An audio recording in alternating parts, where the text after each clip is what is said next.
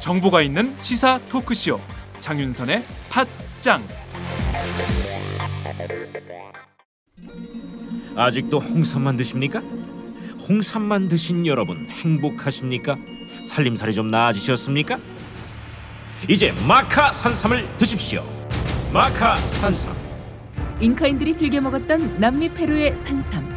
인체에 꼭 필요한 31가지 미네랄과 18종의 아미노산을 함유한 천연 종합 영양제. 세계적인 슈퍼푸드로 인정받아 전 세계가 열광하는 그것. 바로 마카입니다. 페루의 마카와 우리나라의 산삼을 하나로 만들었습니다. 마카 산삼. 이게 다가 아닙니다. 20년 경력 전문가의 자문을 받아 우리 몸에 좋은 11가지 원료까지 하나로 만든 건강 푸드. 마카 산삼. 이제 홍삼 가격으로 마카 산삼 드십시오. 와 이거 남자한테 딱이네 딱이야 애미야, 나한테도 딱이구나. 엄마, 나도 마카산삼. 나도 나도. 검색창에 마카 산삼 또는 영한 네이처를 검색하세요. 영한 네이처 마카 산삼이 답입니다. 마카 산삼을 꼭 기억하세요.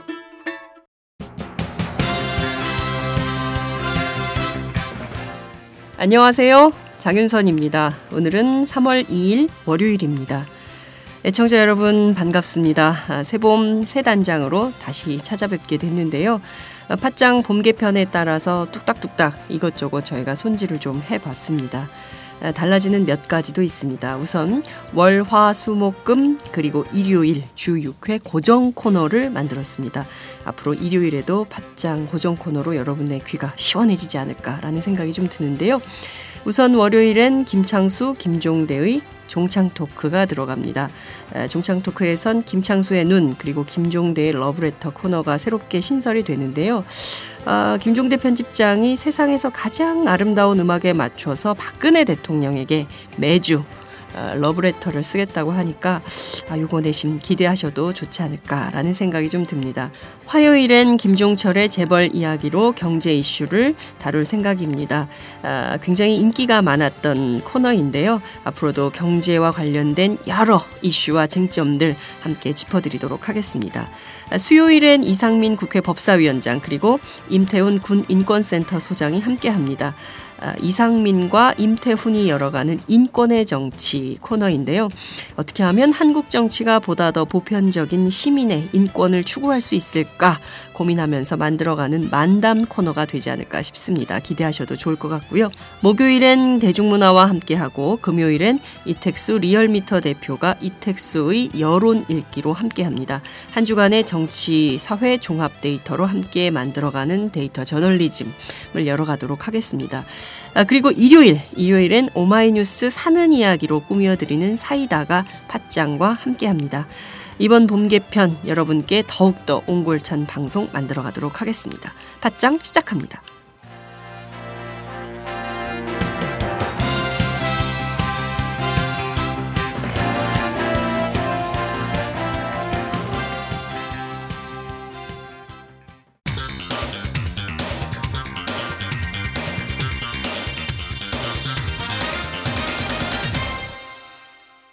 전혀 다른 뉴스 전혀 다른 뉴스 시작하겠습니다. 부정청탁 및 금품수수 금지법, 김영란법의 2월 임시국회 통과 여부가 정치권 초미의 관심사가 되고 있는 상황인데요. 여야는 오늘과 내일 임시국회 쟁점 법안 처리와 관련된 막판 입장 조율에 나설 것으로 보입니다. 어제는 새누리당이 김영란법과 관련해서 뭐 끝장 토론을 열었다 이런 소식도 들리는데요. 오늘은 이 현장을 직접 취재한 오마이뉴스 정치부 이경태 기자를 연결해서 자세한 소식 듣도록 하겠습니다. 이 기자 나와 계신가요? 네, 안녕하세요. 이경태입니다. 네, 시즌2 첫 문을 열어주고 계십니다. 고맙습니다. 별 말씀입니다. 네. 오늘 원래 안식월 첫째 휴가 날인데 이렇게 전화 연결해서 어, 휴가 중에도 일하는 기자. 다시 한번 감사를 드립니다.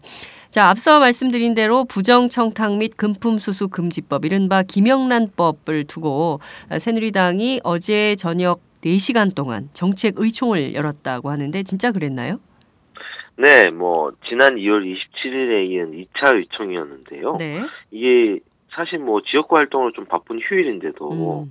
총 114명이 참석했고 발언을 신청해서 이제 공개적으로 나온 사람만 36명이 돼요. 음. 그래서 상당히 토론이 열띤었다. 뭐 이렇게 볼 수 있죠. 네.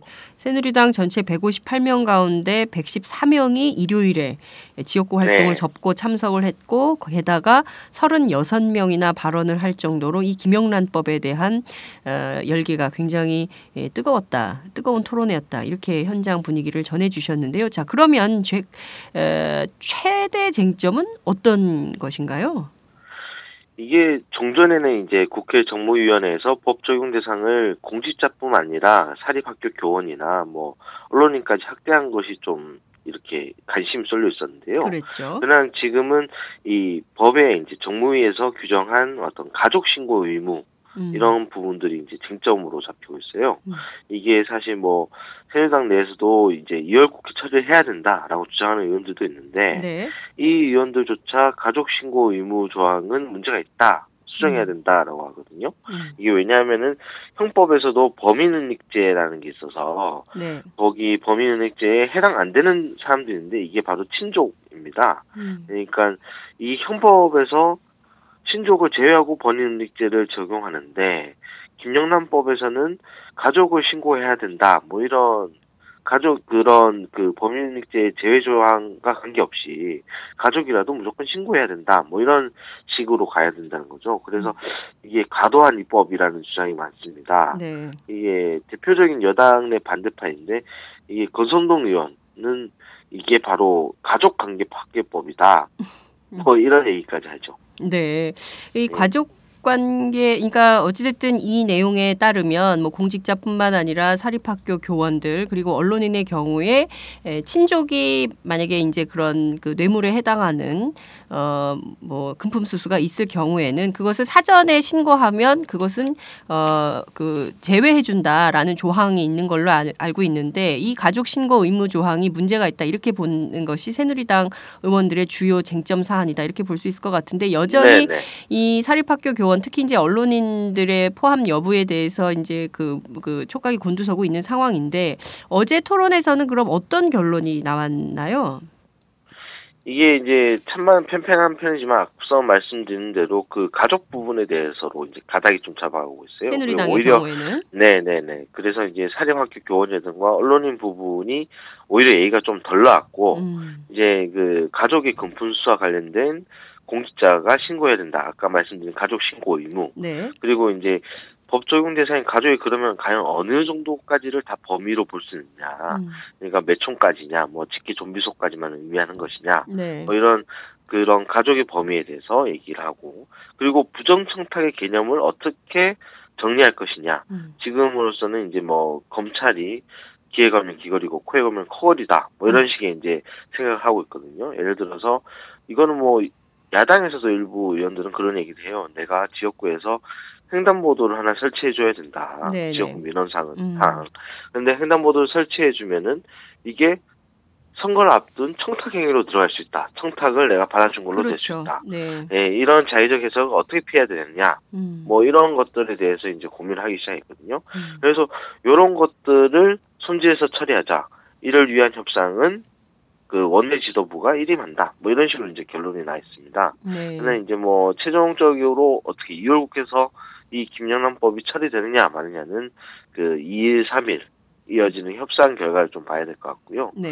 야당은 2월 국회에서는 반드시 처리하겠다라는 입장은 확고한 것 같습니다. 그러나 이제 뭐 앞서 말씀드린 대로 가족 신고 의무나 음. 뭐 이런 기술적인 부분에 대한 수정 가능하다라고 약간 열어놓은 상황이긴 합니다. 음, 지금 권은희 새누리당 대변인이 의총 하다 말고 나, 중간에 나와서 기자들하고 만나서 뭐 이런저런 얘기 입장을 얘기를 한 것 같은데 당장 이제 내일 3일에 국회 본회의가 열릴 텐데 이 국회 본회의의 어떤 입장을 가지고 새누리당이 들어가야 될 텐데 어떤 내용들을 좀 중심적으로 입장을 밝히고 있는 건가요? 공식적인 입장은?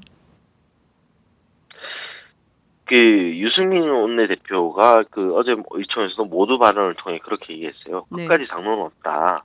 음. 그, 한 가지 뭐 비슷한 방식을 좀 예로 들자면, 그 이완구 국무총리 표결 때와 마찬가지로, 네. 의원 개개인의 소신과 양심을 따르도록 하겠다. 음. 당은, 당 지도부는 뭐, 의원들 방침 세워진다면은 의원들 최대한 설득하려고 노력하겠지만, 당론은 세우지 않겠다. 이렇게 얘기를 했어요. 네.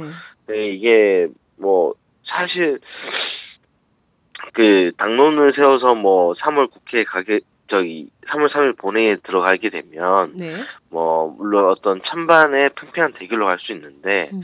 문제는 이 김영란법을 통해서 좀 국민들은 정치권이 과연 이 부정부패 사건들을 어떻게 처리하느냐 이런 의지를 좀 정치권의 의지를 보고자 하는 여론들이 높거든요. 그렇습니다. 그래서 김영란법 처리 여론이 높은 상황이기 때문에 이게 당이 앞장서서 반대를 한다 이런 이미지를 심어주기에는 굉장히 부담이 높죠. 그래서 네. 어떻게 보자면 의원들의 소신 투표로 갈 가능성이 있고 그렇게 될 경우에는 야당에서도 생각하기를 지금 새정치연합은 김영란법은 처리한다라는 입장을 정리한 상태이고 아마 오늘 열리는 의총에서도 새정치연합은 그렇게 당론을 정할 것 같아요. 그러나 새누리당은 이 부분에 대해서 당론을 정하지 않고 만약 협상도 실패하게 되면 말 그대로 그냥 개개인이 알아서 투표해라 음. 뭐 이런 식으로 가게 되고 실제로 기능법은 그냥 뭐 정무위원들로 통과될 가능성 뭐 그럴 가능성이 있다고 봅니다. 네, 정무위안대로 통과된다면 어, 이게 원래는 주요 대상이 고, 고위공직자들, 특히 이제 공직자들의 부정부패 청탁과 관련된 문제들을 핵심적으로 다루는 법인데 여기에 이제 사립학교 교, 사립학교 교원들 그리고 언론인들까지 다 포함되는 방식으로 해서 어, 부정 청탁과 관련된 모든 것들을 처벌하게 되는 이런 어, 법안이 만들어지게 되지 않을까라는 생각이 좀 드는데요. 어, 새정치민주연합 내부에서도 오늘 의원총회를 여는 거죠? 네네네. 네. 오늘 의원총회를 열어서 이 문제에 대해서나 뭐 어, 저기 이 문제에 대해서나 네. 그리고 2월 국회에 뭐 여러 가지 저 협상해야 될 법들 있지 네, 않습니까? 네. 네, 그런 것들에 대한 의견을 나눌 것으로 보입니다. 네. 어, 야당 같은 경우에도 지금 보면 가족 신고 의무나 과태료 처벌 뭐 이런 등등에 대해서는 조금 수정이 필요한 거 아니냐라는 입장이 나오고 있기도 한데 정무위 안에서 한 발 더 나간 법안 내용이 어떻게 될지 그것은 어, 오늘 내일 치러질 어, 원내 지도부 협상을 좀 보면서 판단을 좀 해야 되지 않을까라는 생각이 좀 듭니다. 아, 또 다른 쟁점과 관련해서 여쭙겠습니다. 국회 법사위가 오늘 열릴 예정인데요. 어, 앞서 굉장히 충격적인 그 증언이 나왔죠. 이인규 전 대검 중수부장이 에, 최근 경향신문 인터뷰에서 어, 국정원의 그 이른바 노무현 대통령의 그 논두렁 시계 관련된 그 파문을 일으키고 있는데요. 어, 국정원이 2009년 노무현 대통령 수사 당시 실제 언론 플레이를 통해서 전직 대통령 망신을 줬다. 뭐 이런 내용이 나온 것인데 자 그러면 이와 관련해서 일부 야당 의원들이 청문회 또는 국정조사까지도 해야 된다 이런 주장을 하고 있는데 이것은 좀 어떻게 될 걸로 보입니까? 이게 사실 뭐 당 차원에서 내린 뭐 결론은 아닙니다. 그러나 그 오늘 오후 법사위가 열리거든요. 네. 이 문제가 충분히 다뤄질 것으로 보입니다. 뭐 음.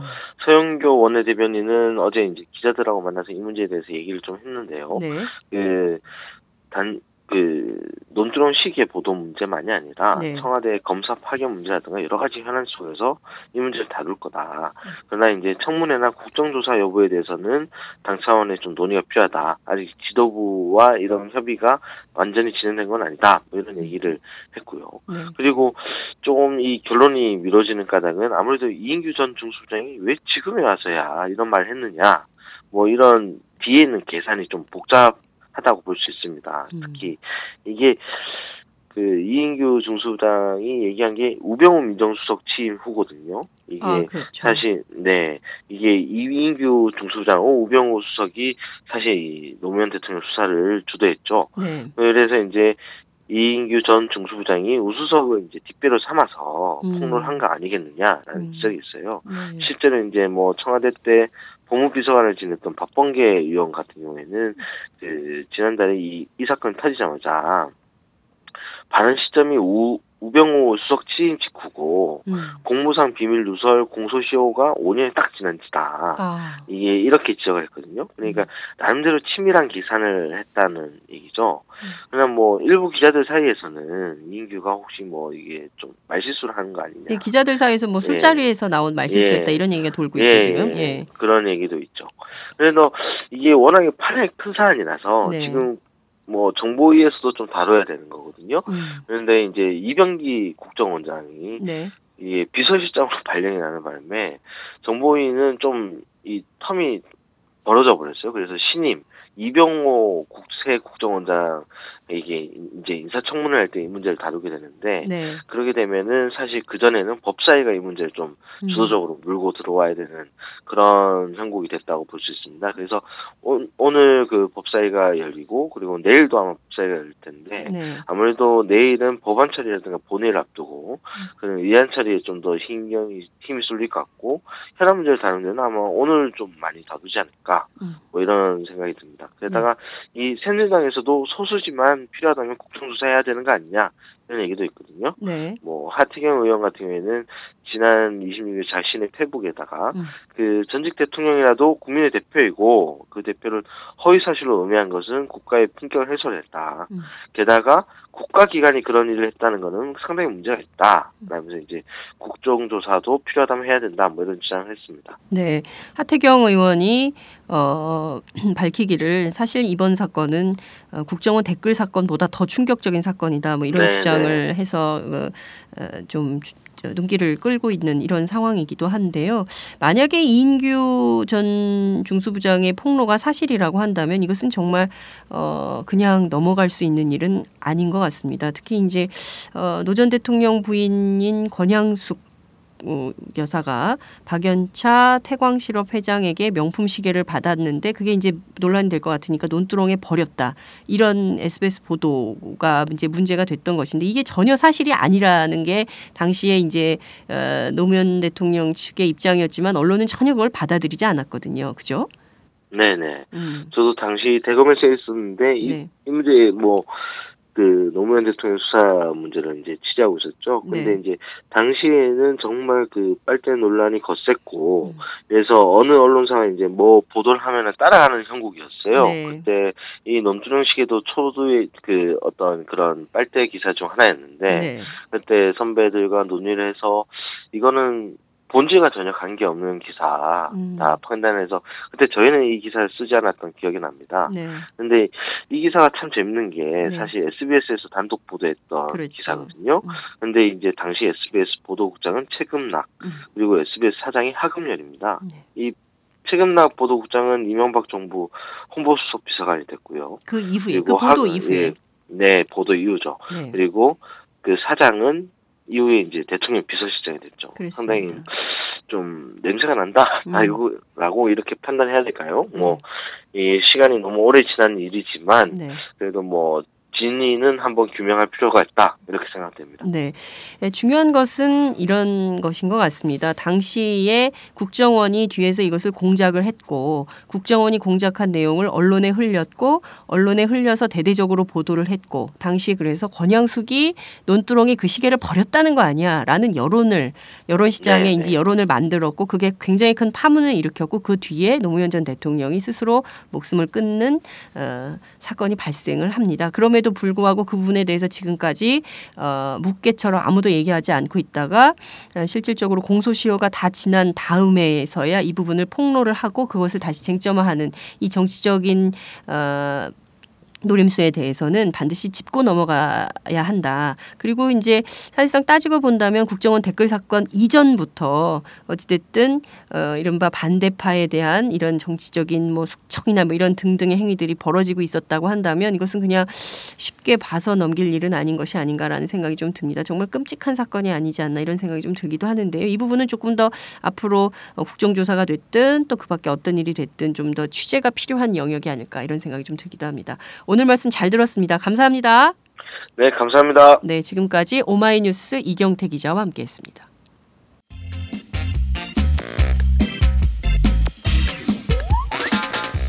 매일 정오 여러분의 점심 시간 맛있게 씹어 드실 뉴스를 보내드리는 장윤선의 팟짱 매일나 신선한 뉴스를 맛보고 싶으시다고요? 보수 언론이 대충 훑고 지나간 뉴스 그 이면의 진실을 알고 싶으시다고요? 그렇다면 여러분의 곁에 장윤선의 팟짱이 있습니다. 좋아요와 구독하기로 응원해주세요.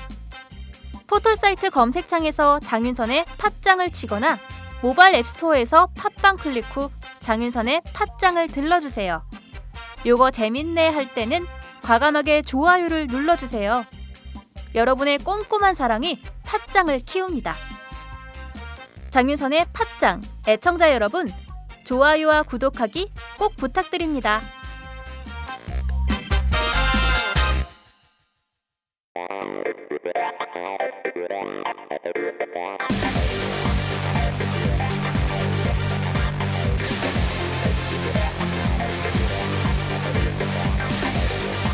정보가 있는 시사 토크쇼 장윤선의 팟짱